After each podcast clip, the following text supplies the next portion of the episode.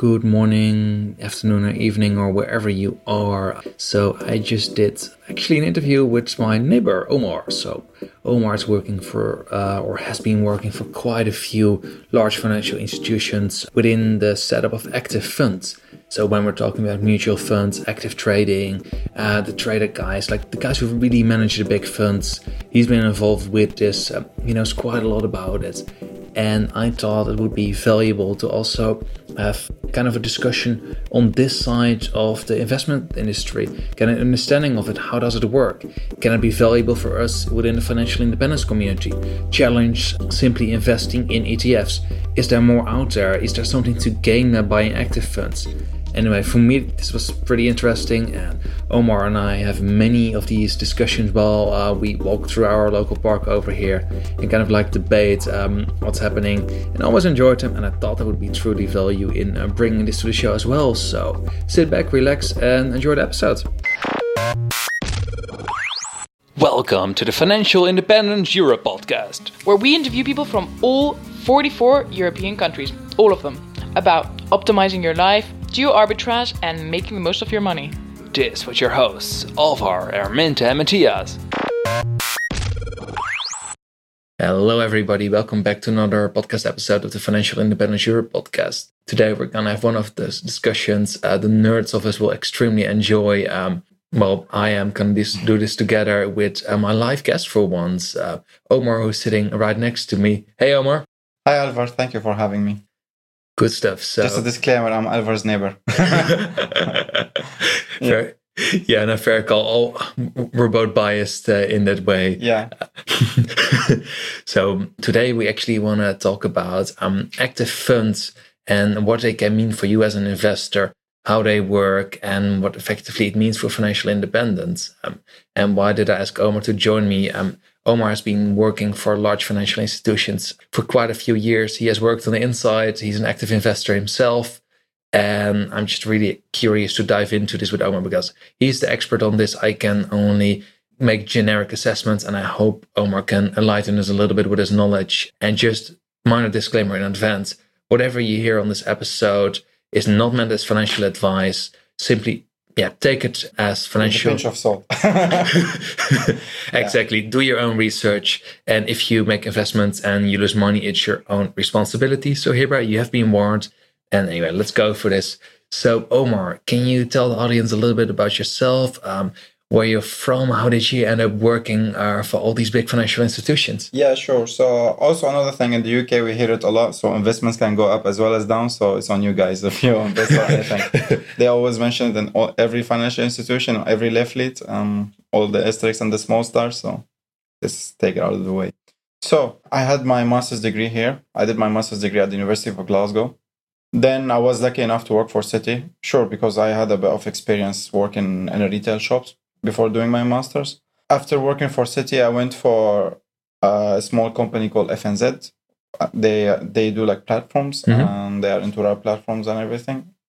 After that, I went to HSBC and I think this is my this is a, this was my an eye opener for me because it introduced me to the world of funds and from an accounting point of view as opposed to just seeing mm-hmm. the funds and don't know what, what is it so you see like you dissect the funds like you understand every single thing in the fund. So in this in this sense, I will mention something called like NAV, net asset value, because this is all what, mm-hmm. what you care about when you invest in a fund, which is like fund of funds, let's say. After HSBC, I work for what do you call it? Uh, Standard. Uh, Aberdeen Standard Life, which is like an wealth management or an asset management. So it makes uh, that made me see like both sides, the financial side or the accounting side and the investment side. So back to our point, what would be an active fund? An active fund mm-hmm. basically is just like something for institutions. They will bundle a couple of assets. So in our case, sometimes we call it funds, but we need to differentiate differentiate between an asset and a fund. So for example, if a fund of funds, if investing, for example, in Aviva and HSBC uh, stocks or shares in this case, HSBC shares, Aviva, uh, uh, Rio Tinto. So this would be assets for this fund. So, in a way or another, we can say a fund is a vehicle. A vehicle is just like investing in multiple funds mm-hmm. at the discretion of the fund manager in order to create something so, uh, or return for people or investors or stakeholders. That's the word they prefer, like uh, corporate people. Like is- stakeholder is the most important word for them. So the fund manager, he actually manages the vehicle. Within the vehicle, you've got the funds, and within the funds, you have shares or whatever ways of investments the fund manager is using, and that's how the structure is set up. And I'm also just to ask, what was your own involvement with those funds? Like, what did you actually do in terms of like setting them up, or So um, thank you for reminding me. Yeah, I think that's the main point. I used to set up funds, so that's my specialty. So uh, when I say like I used to work in transitions and implementations. So basically, uh, when a new client gets, uh, when the company gets a new client, they decide with the client on what they want to invest, which is called like the mandate. And once they agree the mandate, we do the setups of the fund and all the uh, investment mechanism as per the mandate. And then we give it to the front office and the front office start investing in it so in a way or another let's say a client is risk averse. It's a pension for uh, the police. So let's say police scotland or police i don't know scotland yard or whatever company comes to the company let's say company z or xyz or aberdeen life if you want in this case. They will tell aberdeen life like we are risk averse we don't like to take risk we want you just to invest in guilds Gilts is just like a bond issued Mhm. by the UK government or bonds. So in this case, the fund manager won't invest in in everything. So the fund manager won't invest in derivatives or stocks or any or like in HSBC stocks or anything. It will be only like corporate share, corporate Yeah. bonds. the client gives certain restrictions? Exactly, and that's the Yeah. IMA, and you can get out of the IMA. Mhm. So the whole the whole reason when you do it, like when when you do the setup of the fund, Mhm. when you do the setup of the fund, you just like do it's like a coding coding thing. So on the system you put a coding like the fund can invest in such and such and such. But it's not really a walk in the park because a fund setup can take between six to eight months, and it's like like a project management, like proper project management type of thing. So you need to get in touch with every department involved. And with the UK regulations, you have some you you need to have something called custody. A custodian should be always different than uh, what you have like as a client. For example, if the company let's say is opening a fund with Citi and Citi can't hold the money, Citi should put the money with another company or other entity. It can be Citi custody, but this is a, a different entity than Citi itself, or HSBC custody or JP Morgan. So Okay, Gotcha. So when the actual assignment is given, uh, the client gives a whole range of conditions. exactly, But you, when you walk through the process of setting the fund up, which, well, as you mentioned, take anywhere between six to eight months, all the conditions that come with that, all the regulations that come with actually setting up the fund, exactly, the period, you manage that whole process. So, say for example, you know, I'm the client, and in this case, we're talking about large organizations. They come over and say, Omar, I please want this, this, and this. You, I assume you'll have a whole team actually helping out from different kinds of approaches, specialism to actually set up this fund. definitely, yeah, And when you run through the project through the process, I actually think it's really interesting because those large organizations they um, they invest in the end to preserve capital and in the end, capital growth, yeah. yeah, correct for whoever is invested with them. So just a question in between: Would you say like is there what they do superior versus just um, like Us, like the retail people or the normal people. yeah, correct. So th- their institutions. So basically, institutions they have more power than us, and they have more uh, mechanisms than any normal investors. So one of the funds, for example, when they invest, whatever there's like residual cash, it invests in a mechanism for overnight banks. So you get like liquidity, or you get like it's called income sweep or liquidity sweep. So for example, let's say the fund has like one billion asset under management. And out of this billion asset under management, there's like 900 million investing in bonds and gilts and 100 million just in cash. So imagine like each overnight, this will get invested in a short uh, duration liquidity and they will get in, income on it or like they will get money. Uh, kind of like, a money market funds. Exactly. But imagine like for us, like when we work for the Mhm. bank or when you have your money at the bank, you don't get anything on your uh, on your money or in your cash. Maybe some of them will give you like, I don't know, 0.5, 0.2, but they have way more superior rates. They have way more superior technologies. They can do like FX hedging. This is something like you need to pay a lot of money. And I think if you want to check it online, it's like really complicated. But these guys have already built in systems. They have brokers. They can reach every single market. And I always find it funny because, for example, when they transfer like billions and billions, no one asks a question. For Mhm. example, I can like type in in five minutes or ten minutes, we can transfer five billion and six billions. But imagine if you are a person and you want to go overseas or like invest in a company and or you want to move your money, probably you'll get a lot of hassles and they'll and they'll do like KYC on you, like know your customer and anti-money laundering and everything. But with these institutions, they can do whatever they want. So we can fairly say they live um, within their own realm of rules. They might be legal, but they got a whole range of options available to them. We simply, us as private retail investors, we do not have. And I found actually what you mentioned, like Cashwise, pretty interesting. With my own brokerage account at Giro, I also have a money market fund with them. And I believe I get something like 0.001% interest. And they send me every year an email reminding me how grateful I should be I'm actually getting that because um, they say they're actually making a loss on the cash.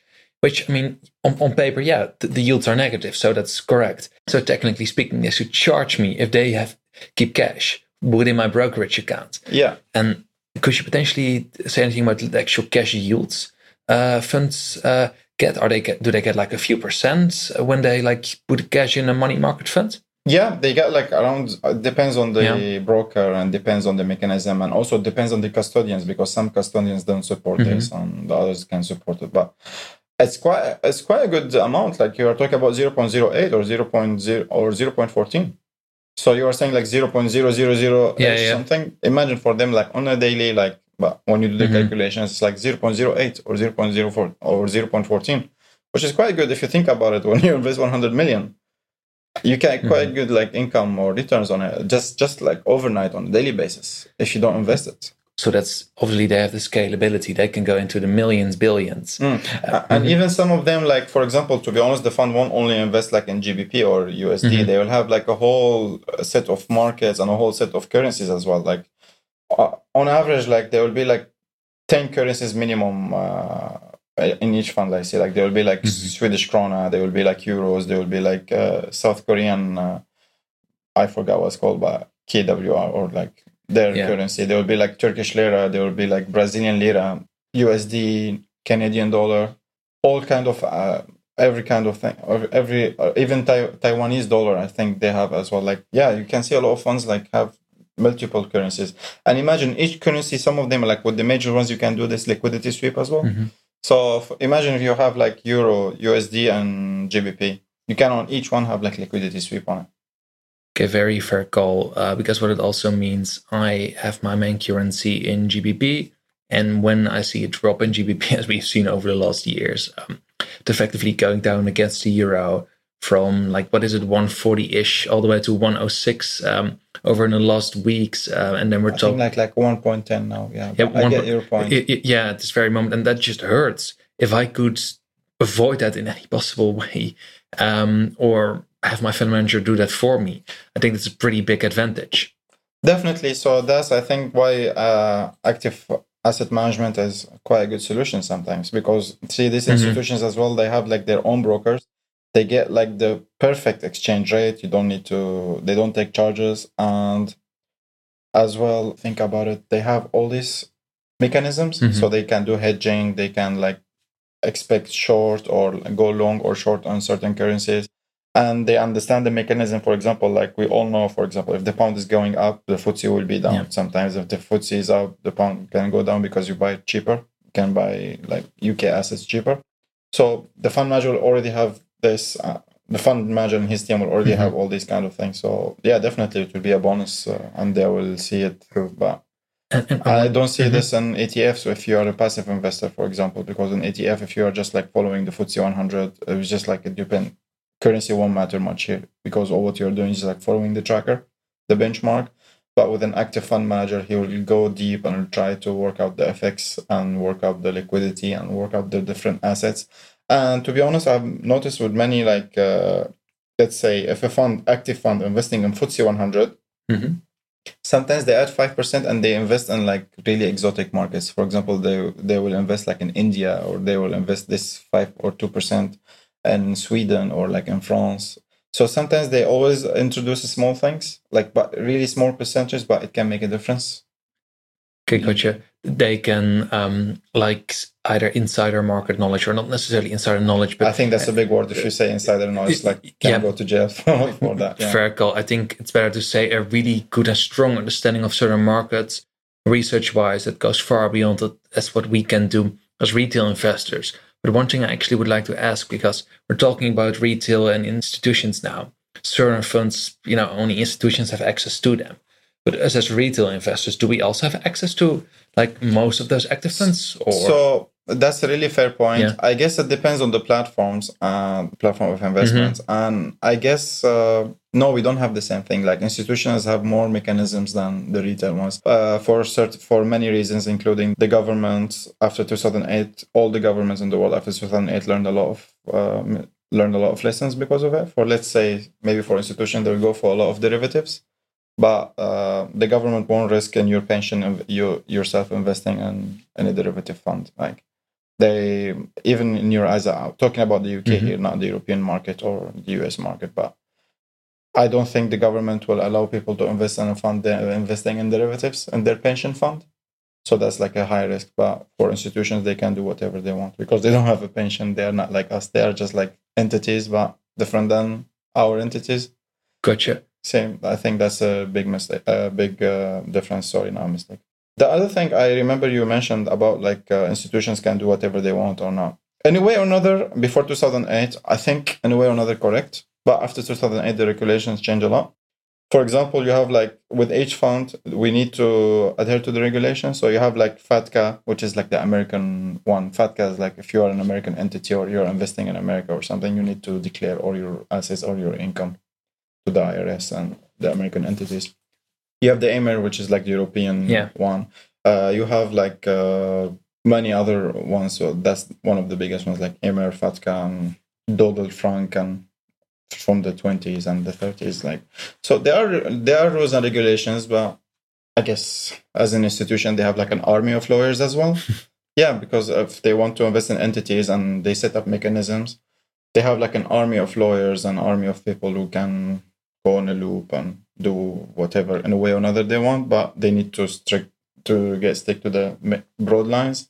Uh, there also there's a joke I know that says like is it, if you if you're a retail investor and if you miss the train you miss the train. If you're an institutional investor, you bring the train, you you change the schedule and you launch and you relaunch the train as well. Say like that's a really fun one. Does that also mean because like what I would find if I would be a listener right now, I would be wondering, okay, all nice and good, but can I at least get access or exposure to a number of these funds or like in what way um, can I get access to them myself or like benefit at all? Um, and I, I know like for example my own brokerage company, um, Interactive Investors is one of my brokerage accounts. Um, I've got uh, DEGIRO in the Netherlands, a number of other ones around Europe. And I know I have access to quite a few mutual funds and just funds in general. I can invest to um, some of them are active, but can I really compare those active funds to like the funds you're describing? Because those also have active managers. Uh, true. In a way or another, you can compare them because the same mechanism. It's like active. After all, it's active. It's not an ETF. It's not passive. Yes. But do they have the same abilities as the normal funds or like the funds for institutions? I don't think so. It's just like institutions, they have their own world, their own thing. So that's how they make money. So you're saying I have those effectively retail active management funds. And if they have a couple billion or whatever um, under management, it's still pretty minimal versus what the big pension funds um, have got, like who actually have hundreds of billions under management. D- definitely, yeah, that's Yes. correct. And to be honest, there are like many asset managers who are just in, just interested in retail, like people like us. They like the niche, the niche. Yes. Like for example, the boutique. They won't be interested, for example, in the big pension funds or like the giants like BlackRock or uh, Vanguard or something. Just like small, they have like 40, 50 million asset under management or 100 asset management, and they will be happy with that. Like they have, they introduce their own funds and you can invest in them and they go to really thematic. For example, they go like to Latin America or Russian funds they can invest in like demographic some of some of them call like thematic so they invest like in Mhm. energy or power or like renewable resources. I don't think you find like m- much etfs or passive investments going and picking like individual funds in renewable energy. So i think that's you, you got really they, some of them go to frontier markets. So when i say frontier markets they go like to vietnam and like Cambodia and like really countries, uh, you don't hear much about them in terms of investment, but they try to, to they pick funds out of them and you can invest in them. It's Mhm. like the frontier, so that's quite interesting, and you And- can have exposure for that. And earlier we were also talking about all the regulations um, where the big institutional fu- funds are either well, not linked to or, or they don't have to follow. So just um, is it correct that they're like actual mutual funds or just active funds for retail investors? Are they also bound by like a lot of those similar regulations, like that they have to like really inform investors extremely well, or do they, they also have like the different set of rules? Thank you for mentioning this out Yes. because I should have mentioned to be honest. When we say active fund, it's not all the same thing. So you have like unit trusts, you have like OEICs, which is open-ended funds. You have like SICAVs, which is like the French and Luxembourg, like Société à Investissement Capital Variable. And you have like uh, closed uh, closed-ended funds, and you have like everything in between. So you are right. Uh, there are differences between like unit trust and an OEIC, although they are all like actively managed but each can each term so that's why i was saying like there's like an army of lawyers as well because these are the broad lines but each one will be different so for example an OEIC is like open-ended so many people can invest just like in units but if it is a closed-ended it's not open for everyone so someone need to get out sell their shares in order for you to buy their shares It's like a limited partnership. exactly yeah, Yeah. Uh, unit trusts also like have different things than the OEICs. for unit trusts have something called gearing Mhm. so gearing basically is like you borrow money in order to invest, but the board of directors or the trustees should authorize this in a way or another. So you don't have any voting power on, on the decisions they make. It's Yeah. just all done by them. Yeah, but it's just like gearing is really Yes. specialized with unit trust. Uh, you can check it uh, later, or if you're interested more in this kind of things, read about gearing or like whoever uh, Uh, listening to it. So gearing is mm-hmm. really interesting concept because like basically the fund as an entity can borrow money, and it's like leverage, you know. Yeah, Wow. yeah, we can mm-hmm. borrow money and just like invest. So that's quite interesting. But in OEICs, you can do it. SICAVs is just like because of the location of Luxembourg and France. So that's like more European. But you also see like British people or not British people, like British entities investing also in SICAVs. It's just like, as I said, like that's like really regulations between countries and it's uh, politics play a big part of it as well. Understood. One thing I would also kind of like to dive into. So lots of people within the financial independence movement will claim straight away, okay, hey, well, active funds have underperformed ETFs over the last 10 years and have to uh, pay crazy fees if I invest in them. Why even bother with them at all? That's a brilliant point. Uh, many people say like, yeah, instead of going to I don't know an active fund manager and buy a fund, just put like Vanguard Lifestyle or like uh, VWRL, just Yeah. a world market fund that tracks the entire you economy. get everything Yeah. Mm-hmm. for zero point zero six or 0.10, but you don't need Really to pay low like, cost. Yeah, you don't need to pay like one point five or one percent or two percent for a greedy fund manager. Um, to be honest, this industry used to like the active fund management used to be really greedy. Like they used to charge four and five percent. I mean, like imagine now if you think about it, like uh, there are like some articles about pensioners they couldn't even like get capital growth because if they get like five percent growth, let's say their their Mhm. fund performed like five percent, they need to pay like around four or five percent of it to to the fund manager. It's just like legacy. They call them like legacy fund manager or something. That's Uh, nuts. exactly like the system was unfair, and the funny thing, like legally, he can't even get out. It was like so complicated. Now the government are looking into it and something, but imagine like how all these people like lost this time. Like you can get this time back and the income. And in terms of charges, so I know obviously lots of funds uh, charge either front load cost or expense ratios Exactly. or platform fees. Um, Yeah, correct. So it all adds up. Yeah. are, are there any more like normal fees you should look out for? it's all adds up and i think it's like online and like every financial advisors but just a disclaimer we are not financial advisors here or something That- i think that's a really huge topic and always this issue like should we go like passive or active i Yeah. think millennials as millennials uh, people are going for passive because this is what all you know but the only reason why i'm saying like passive is becoming famous because of 2008 after 2008 till now, if you think about it, we are in the bull market. Not 2008 in particular, but let's say 2010, 11. Yeah. That's one of the longest bull markets. Like Over 10 years, well, not over, but like, Yeah, but that's Mhm. one of the longest like Yes. bull bull runs. And to be honest, if you're riding the wave, you're just like win. So because now ETFs are investing in a bull market, they're just passive. Markets in general are going up. So you ride the wave and you get good income. But my problem or my question here is what if the market started correcting itself? Or what if there's like another 2008? I'm not saying another 2008 here because many regulations got introduced or something, but something similar, let's say, because like it's cyclical at the end. We all like in economics is cyclical. So boom and bust. It's always like this. At a certain point, you will always either see a recession coming in Exactly. or markets going lower. And that's not a matter of doom and gloom or trying to time the market. It's just simply how the markets work, economic cycles. At a certain point, things go down. Exactly. So if you are investing in a passive fund and the markets are going, they're just like following tracker. So these ETFs will just really fall through with the market.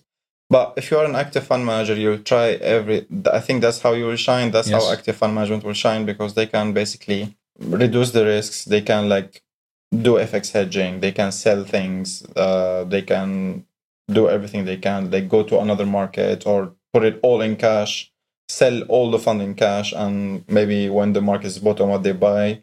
So you can buy like you know sell high and buy low, for example they can do this, do this in a way or another. You can time the market. I'm not saying like you can't. No one can time the market. I think, but it's just uh, that's food for thought. You know, like that's why passive is so famous now because like basically everything is good. I know that there there are like things going on with the trade war and everything, and the market is very volatile at the moment. But it doesn't mean that passive is always their best way. So I think the best option is maybe to do a bit of mix between each other, and also it depends if you're like uh, income investor or just like you want like invest in new technologies or just like passive. You just want you don't want to spend your time on chicken funds so you just put like i don't know as you said the whole world FTSE or like the whole world equities you just put in that fund you check all your money in it and that's it you forget about it What I'm extremely curious about, so we were speaking about this earlier, and during 2008, it's kind of like a given that when you invested in an active fund versus a passive fund, only in like um, 48% of the cases, based on uh, the UK article. Or quoting from right now, again, take the numbers with a grain of salt, but from actually netwall.com, um, which is effectively stating, okay, active funds in the end outperformed in 48% of the cases against their tracker benchmark, which again is just a number and an indication. An article is effectively saying it's been a coin toss if your active fund actually outperformed the tracker in that case or not. And what I'm then curious about, you know, let's say uh, we have another 2008 happening right now. I think there are a few things that are pretty important mentioning then as well. And Omar, fill uh, me in if I'm correct or correct me. The fees of the actual active funds have dropped massively since 2008. You know, if back then they charged three, four percent, but like right now we've seen a major drop as like a general trend because of the ETFs. The ETFs have been pushing the active funds um, as an vanguard, them charging 0.006 or whatever low fee. Active funds have to follow that trend. They cannot charge 4% if another fund charges almost nothing. i know Yeah. i think that's a really fair point to raise i was always wondering at the company like how these companies will pay like if you're just like paying 0.06 so how you can afford paying your staff buildings electricity and all of that but It's just skilled, like they go into the trillions, the ETFs, and that's why they can be so cheap. Exactly. And if you think about it, it's all like huge institutions. So what the famous ETFs producers are like Vanguard, State Street, and uh, BlackRock. Mhm. So each one are like they're one of the biggest wealth ma- asset managers, and they have like trillions as asset under management, as you say. But the whole the Europeans one, the European ones are not very famous into ETFs. I mean, like I know that Lyxor and there's like French banks. They have like a couple of iShares. ETFs, iShares, and stuff. iShares I think is owned by BlackRock Okay. they bought it from mm-hmm. like Barclays at that time. So if you think about it, because of economies of scale, they can afford this. But if you are just like a boutique or or a normal institution or like not a, not a titan, let's say in size, it's just like medium size or even big. It's just like it will be really challenging because you need to make some income in order to pay for fund manager. And we all know that fund managers are not are not like uh, cheap, you know. like all this uh, is true. Like these stereotypical movies about like Wolf of Wall Street, this kind of thing. It's true. They are really expensive. If you have front office, they are extremely expensive people, and you need to pay them. Can we still make the case that, um, given the enormous advantages Vanguard, for example, has, that active manager with options they've got available, the availability to be flexible, um, either FX hedging or like many different tools they got, like we as retail investors or an ETF would not use, would they still be able, like from your point of view, to, I mean, not necessarily beat the market, but in certain circumstances, either provide less volatile returns or, um, or not less volatile returns, but make sure your actual portfolio is less volatile or expose you to areas that offer opportunity an ETF would never get you into? Uh, I believe so. For for example, if you want like decent income, like high income bonds, you don't see them in ETFs. Uh, some of the bonds will give you like six, seven percent or eight percent. I don't recall seeing an ETF that can pay like eight, seven percent because they don't have this access to private uh, equities and private loans and all these kind of things. So, but an active mm-hmm. fund manager, he can go and make deals. But with the ETFs, it's just like, oh, they care about passive. And to be honest, with active fund manager, you pay also for the research because these people will do like contracts. They will go and speak to people and like, for example, go to certain groups. You don't see it on the market. They'll just like release a bond or like equity mm-hmm. with them in order to pay you this high income, six, seven percent. You don't see it in the ETF.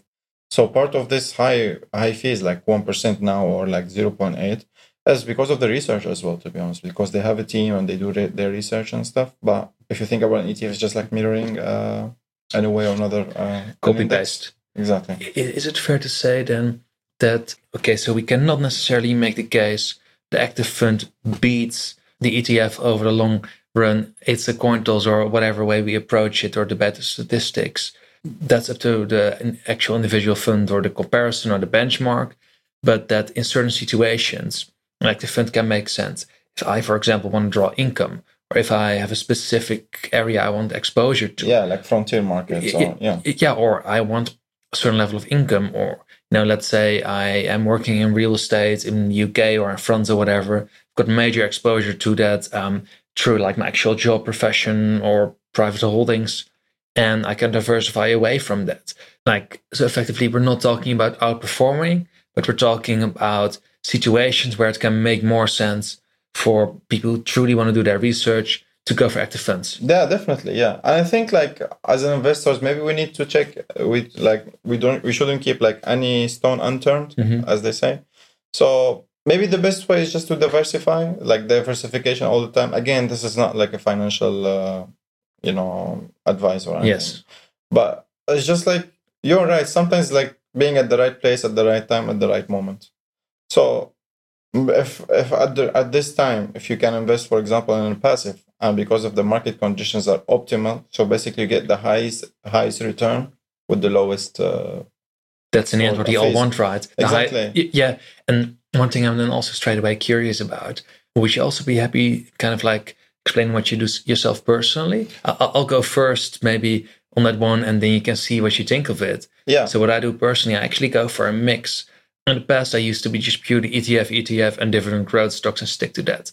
But through our conversations over the last month, I've also slowly moved more into funds and not necessarily um, buying myself like a highly leveraged active fund. But in my case, funds that invest in or B plus graded mm-hmm. um, bonds which in this case is the Sterling uh, High Yield Fund, which I invest in, and who offers like roughly, I believe it's 6.1%. Yeah, which is quite it, decent. It, yeah, as a yield and 0.6 as an expense ratio. So is it amazing? Is it great? You can most definitely find ways to beat it. That for sure. But it beats for uh, in this case for me. It offers the opportunity to get cash flow in which I can reinvest, and we can make all kinds of cases of the market being overvalued, etc. And worries about that. I still invest quite a bit into actual ETFs. On a monthly basis, I probably pump 1500 into VWRL Vanguard. And I keep repeating that because I believe in the long run that ETFs and the market and the economy will keep growing. But I do feel it's important to diversify away with the tools we've got because simply relying on an ETF and saying, I withdraw 4% after um, I'm retired or whatever and I'm done, solely just basing myself on that I think that is risky. I think I think that's a really sensible approach, and I'm starting ex- like checking other types of investments as well. So to be honest, as you said, in my case, I have never invested in shares. I was always like uh, stocks, which is yes. like fund of funds. Um, just my nature. I don't like to put all my money in one company and like let's say BMW or like uh, Volkswagen. Like I wouldn't like to. Yeah. Maybe they are really good, performing really well, but one thing can like destroy everything. For example, if you think about like Volkswagen, they had like the emission the emission Mhm. scandal. Like the thing with companies, like one CEO can say a dumb thing or like they can get caught off guard with something, they can ruin everything. So that's why I like funds, just like diversify. However, sometimes I, I agree with you. Like sometimes if I'm paying for funds and they're like charging 1.5% and it's like out, it's like underperforming, it's a horrible feeling. And in the UK, like uh, recently, there's a really famous thing about like uh, Woodford. Oh, yes. If you heard about it. yeah, very familiar. Yeah, so Woodford was a star fund manager. He was like very famous because he used to work for Invesco and now he's working, he opened his own company. And he was so famous that when he first opened his fund, he attracted 9 billion. Imagine like how big is this? Like, Like as in people signed in for nine because he was, yeah, nine billion asset under management. He got one of his funds. He was so famous. He was the superstar of like uh, active fund management. Because he used to be for Invesco He worked there for 20 years. He outperformed the market. He was like extremely successful and Can we call him the UK Warren Buffett? Exactly. Some people call them actually the UK Warren Buffett. I'm not kidding. Like so, some people, like in some articles, they mentioned this. Like he was the UK Warren Buffett. But now you can tell, like just his fund like got suspended. Some one of his fund got suspended. It's just like fighting people. Like people are extremely angry. They can't. uh, They they invest their investments. They can't take their money out. It's just suspended. Nothing. Even the government couldn't do much. Like there are many articles, but see, they have like an army of like uh, lawyers and stuff. So he got away with it in a way or another. So just His like, just like reputation got tarnished, but Yes. it doesn't mean that his fund now is like minus like minus fifteen percent or twenty percent from all time high. Like that's horrible if you're an investor. but there are in other words, even you know with funds, there's a risk they go under. Correct. Even just like companies go bankrupt. I mean, it might not have happen often, but Yeah. even It happened with him. Yeah, exactly. So there are many underlying issues. Uh, once you read the articles, and there are a couple of articles on the Financial Times about it, was about like illiquid investments, Yes. but that's another story. it's but it's a very fair call. And Exactly. But Mm. so in this case, if I'm investing with this active fund manager and I get like Yeah. bitten, I wouldn't like this feeling. I'll feel horrible. So I would say like, you know what? If I have checked, if I put my money in a FTSE 100, I would have saved myself a lot of time and energy and like all this agony. So I agree with you in this kind of in this sense. Like, yeah, a FTSE is nicer, but I, I don't think we should have this like approach black and white. Why not having it all? Like, why just like put like I don't know. You want income? Just put a couple of decent bonds or like high income Mhm. bonds you want passive for example if i'm going to invest in america okay i'll go for example like sp 100 uh, tracker or like if i want to invest in the uk FTSE 100 tracker um that's why i can have the best of both worlds i think but you need to spend more time and- read about things i guess and I and I feel it, it's kind of about making the balance between I don't want to be a stock analyst. Yeah. I want to spend evenings like checking every single fund, Mhm. but I do feel it's solely relying on a Vanguard, on um, an iShares or whatever, and their ETFs, index markets. When they go down, the ETFs exactly follow them. exactly If we have an 08, obviously ETFs weren't as big back then, but now they're far, far larger. Um, trillions have gone in since uh, in the last 10 years, in the last decade.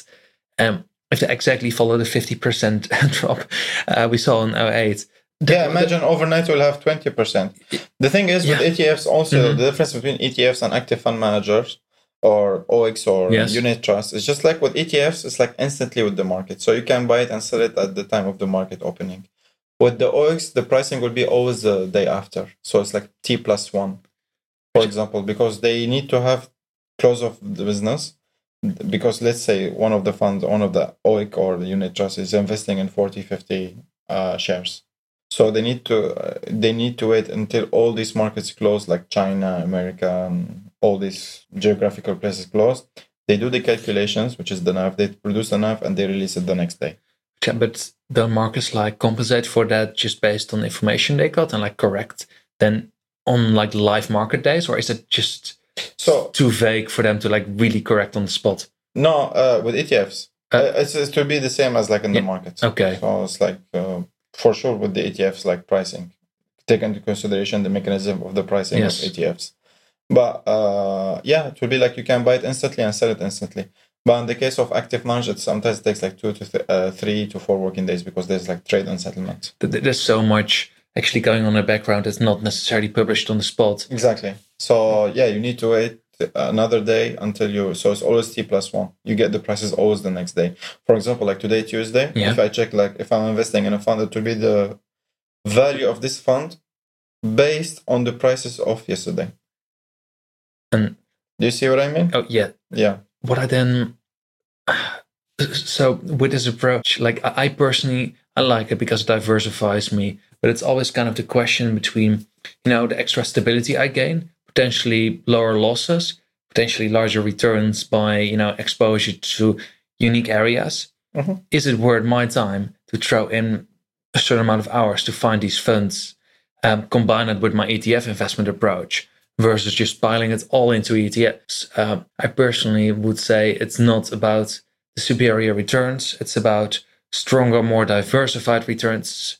And the combination of ETFs and funds will hopefully offer you that. Well, hopefully, it's again always do your own research Yeah. and go from there. I think those are very good calls, Omar. So what I also think, well, we, we kind of like covered now, you know, the, the pros and cons um, of investing in active funds, and I think we've been extremely critical um, of active funds in every possible way because you work in industry. Uh, but we've been bashing them quite badly yeah, in every. I mean, uh, to be honest, yeah, Yes. I'm, I'm quite biased, I guess. Uh, but on the other hand, it doesn't mean that everything we read online about active and passive is correct because there will be a lot of politics, a lot of marketing. Don't forget, these people like have teams and they have like they collect data and like they monitor Mhm. every single thing in order to get to get you to invest with them. So probably they will sometimes bash the other side. Sometimes they will tell you like the other side is not good. If you are a passive, let's say if you are a passive investor, say like, oh, active is horrible, and you'll put all these like stats about like how horrible is active management.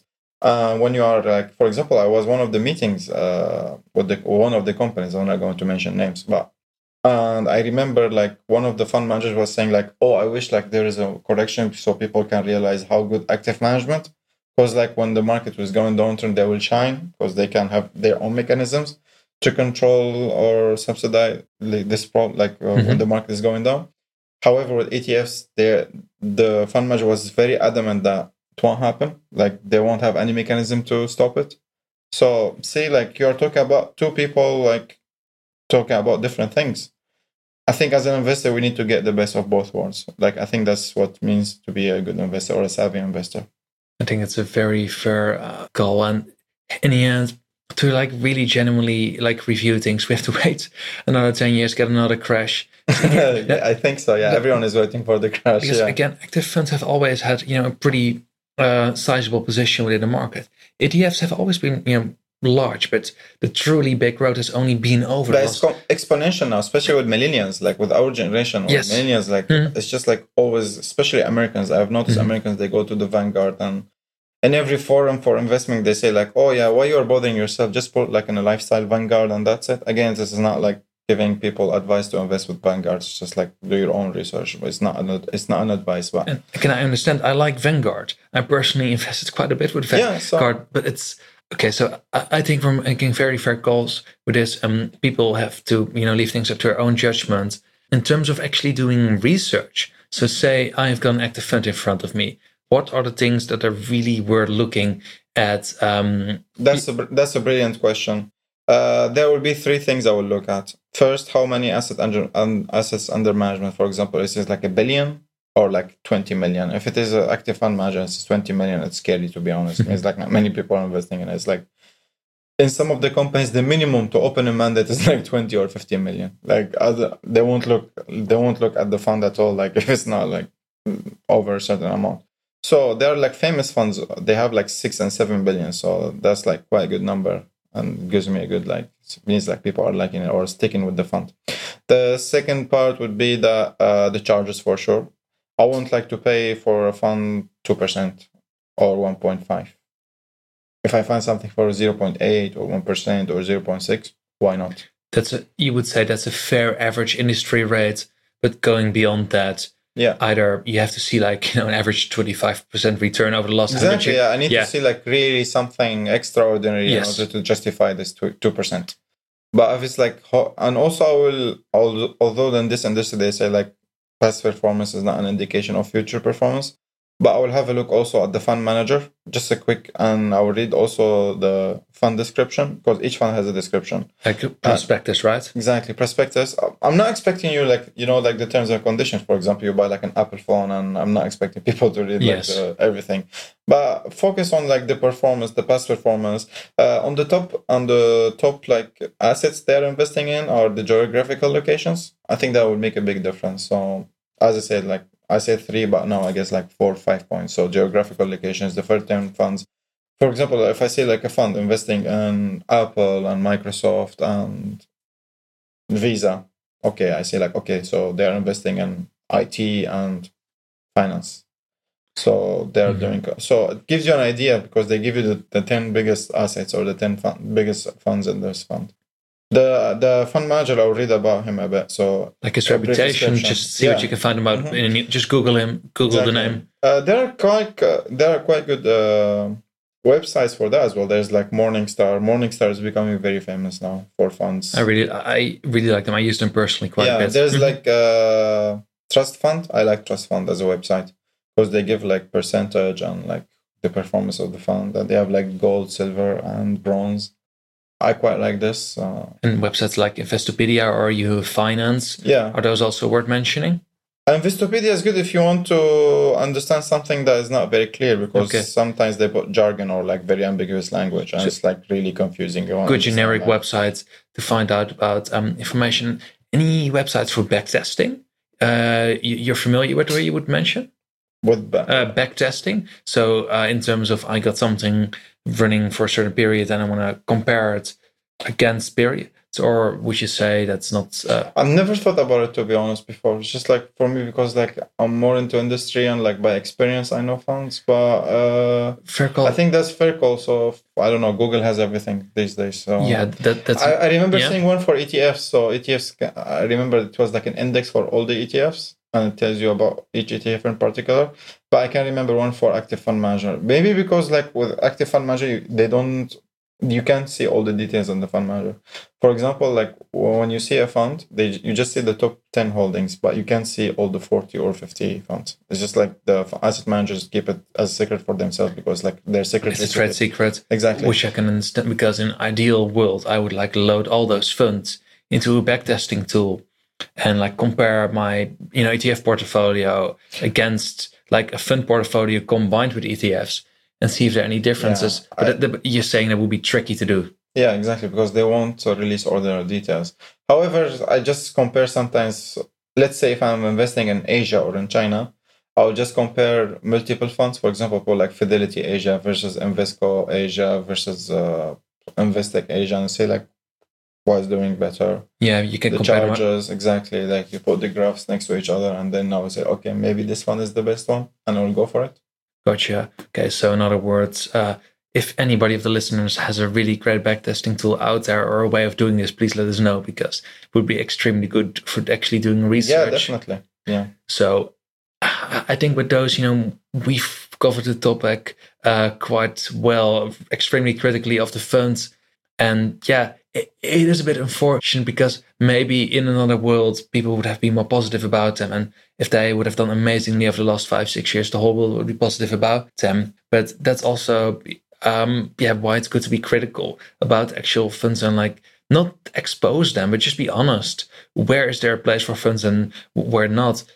is there any point investing in them at all? Maybe for some people, there's just literally no point and they can ignore them. Yeah. Up to your own judgment. Um, but yeah, anyway, I think those uh, the things kind of like sum up uh, the episode and it's a good way to slowly round up. But I'm really curious, are there any last words you would recommend people? So I think yeah, we were saying we were talking about joking about it. You know, like Warren Buffett is one of the most famous investors in the world with value investing and everything. And I read somewhere, I'm not sure if it is true or not, but I read somewhere that in his will, he's he to, like in his will, he's telling his wife to sell everything and just to put all her money in like SP 500 ETF, and that's it.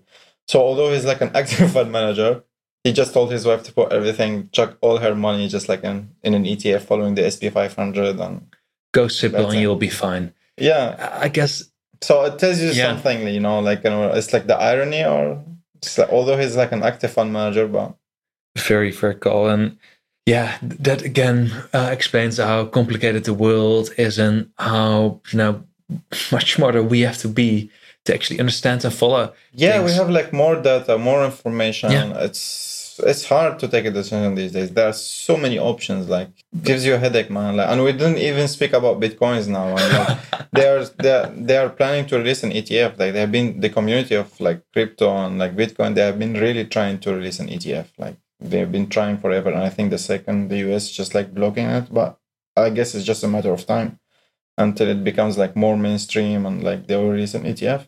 And that way, then Right. it creates so many uh, asset classes. And anyway, I think before we go down that rabbit hole, Yeah, let's, uh, exactly. let, So- us finish up the episode and leave it for another one. Uh, Omar, thank you so much for Thank you, sharing your wisdom. Thank you. And guys, thank you so much for listening as well. Have a very awesome evening, wherever or morning, wherever you are. Hey Matthias, do you think there are not enough financial independence Facebook groups yet? Yes, there's definitely a shortage in financial independence Facebook groups. That's why we want to create another one. And the real reason is that we want to get some feedback on our episodes, to have a conversation with our listeners, um, to follow on the topics. And you might also have some questions around our content. Gotcha. And also, we've been talking with more of you guys at meetups, on Reddit, in Facebook groups. The FI Europe retreat, obviously, we organized. And this is in the end the main reason why we started the whole podcast project to talk to guys like you, uh, learn more from you, case studies, answer questions, and like hopefully all grow and learn from that together in the end and become stronger, smarter, and hopefully also richer people. So, you know, Matthias, say I'm interested in this. Where do I find this Facebook group? Yeah, just go to your Facebook app and type in FI Europe podcast or just click in our show notes. There's a link for the Facebook group or go to our website. There's also a link. So, yeah, just type in FI Europe podcast. See you in the group. Thank you guys for listening to this episode. We hope you learned something new and enjoyed the show. You can support us by doing this. subscribing through your favorite podcast program, and leaving us a review. Following us on Instagram and Twitter at Financial Independence Europe. Sending us an email with questions and feedback. We would love to hear from you. All the mentioned articles, books, and cool resources can be found in the show notes at financial-independence.eu. Thank you for listening and see you next time.